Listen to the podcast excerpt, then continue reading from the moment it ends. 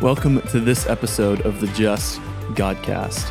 In this episode, you'll hear Dr. Robb talk about your purpose from God. What we've never done is we've never really showed people that A, that they have a purpose. And secondly, we never taught them how to be able to handle finances. You have to know what to do with money. God doesn't care if a person has boatloads full of money. God only cares the moment that one penny has you. In Mark chapter 10, where the rich young ruler came to Jesus, sliding on his knees, he said, You know, Master, everybody knew who this kid was. I mean, he, he wasn't a nobody in town. And he said, What must I do that I may inherit eternal life? And Jesus said, Well, you know the commandments. And he said, But Master, he said, All these things I've done from my youth.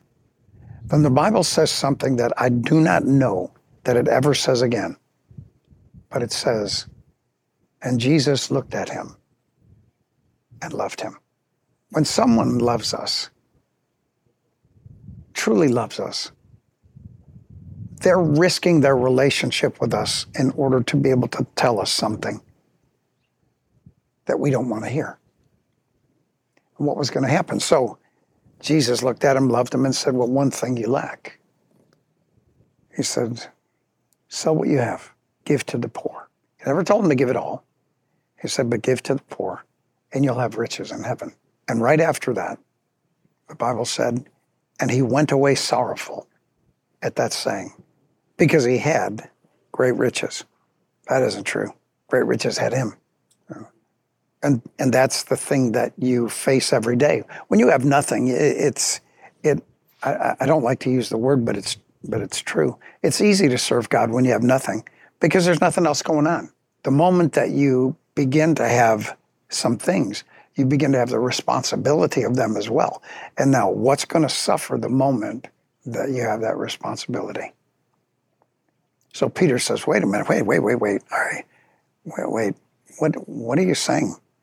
Master, we've left all. We left everything to follow you. And Jesus said, There has no man, Peter, that has left houses and lands and sisters and brothers and mothers for my sake and the gospel, but he shall receive houses, lands, sisters, and brothers in this life a hundredfold. Nobody ever left anything for me that I wasn't going to multiply for them. No matter what we ever give God, He is never in a place. I don't think anyone's ever gone up to heaven and God ever said, Oh, you know what? I owe you something. I, here, let me get that to you. No, there's no way in the world. He, he is. People think that God is love, but he was a giver at the same time he was love because you cannot love something without giving to it. That's the truth. Well, that was just our 30 seconds for today, you know. But it's true though, isn't it? You know, I mean, it's really true. I, I, I wish that people knew that.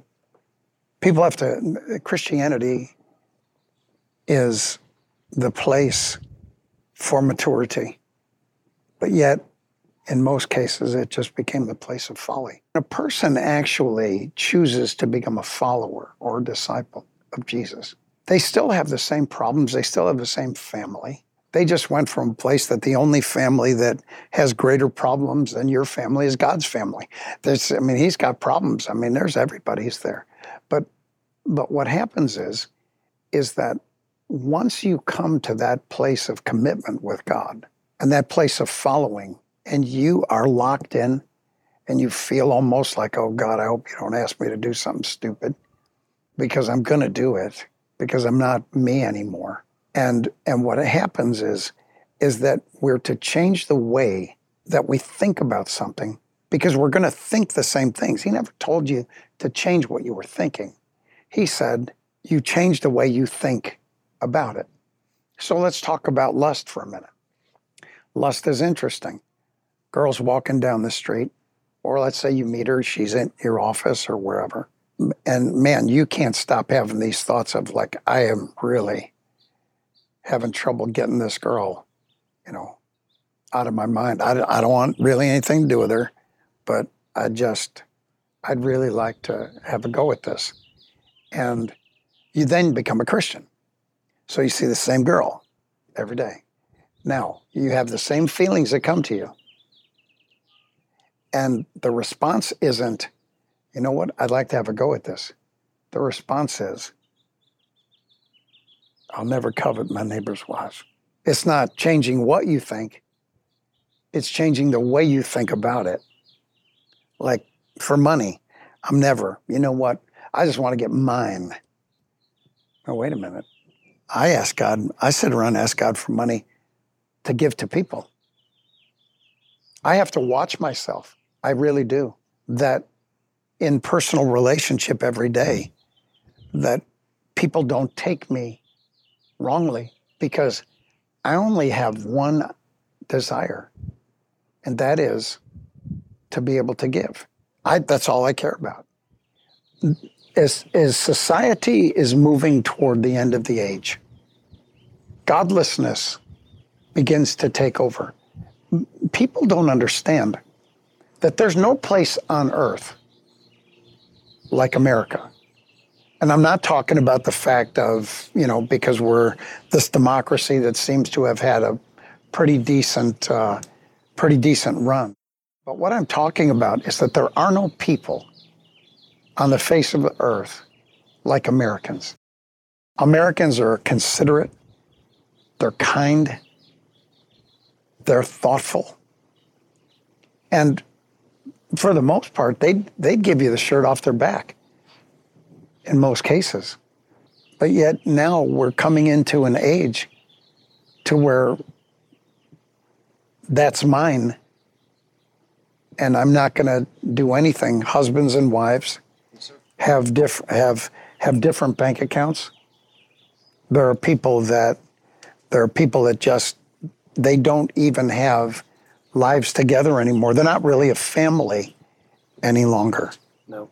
You know, what what they are is they're two individuals that came together um, because one of the first things that God said about Adam, or he tells Adam, he says, Now, it's not good for man to be alone. And people had this idea that he was he was he was creating Eve to be um, Adam's wife to have kids. That's not true. He said, It's not good for man to be alone. He said, I'm going to make a helper for him because it takes two to be able to multiply anything. You can't multiply anything by one. One times 10 is 10. That's it. So you have both sides of that. But 2 times 10 is 20.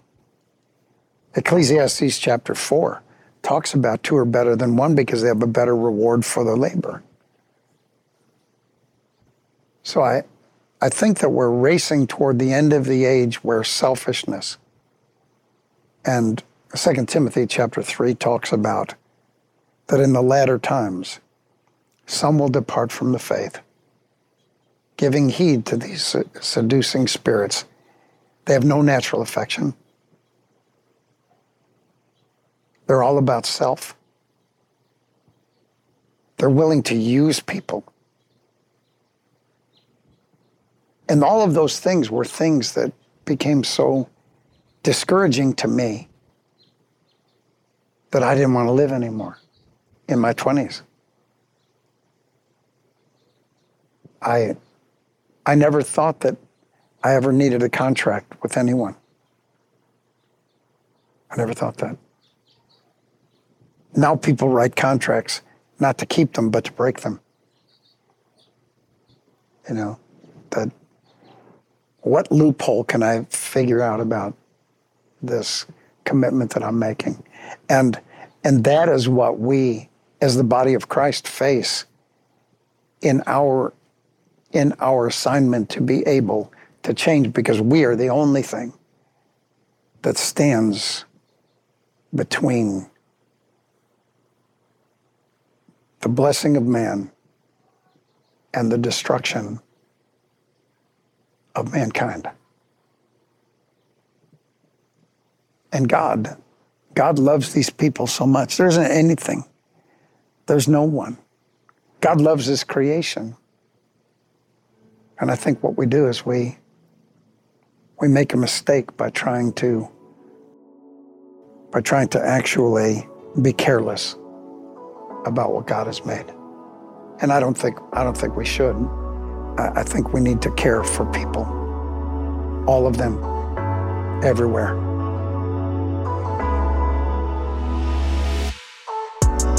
Thank you for listening to this episode of the Just Godcast, where Dr. Robb brings you empowering insights and easy to understand takeaways that you can use to lead yourself, your family, and your team.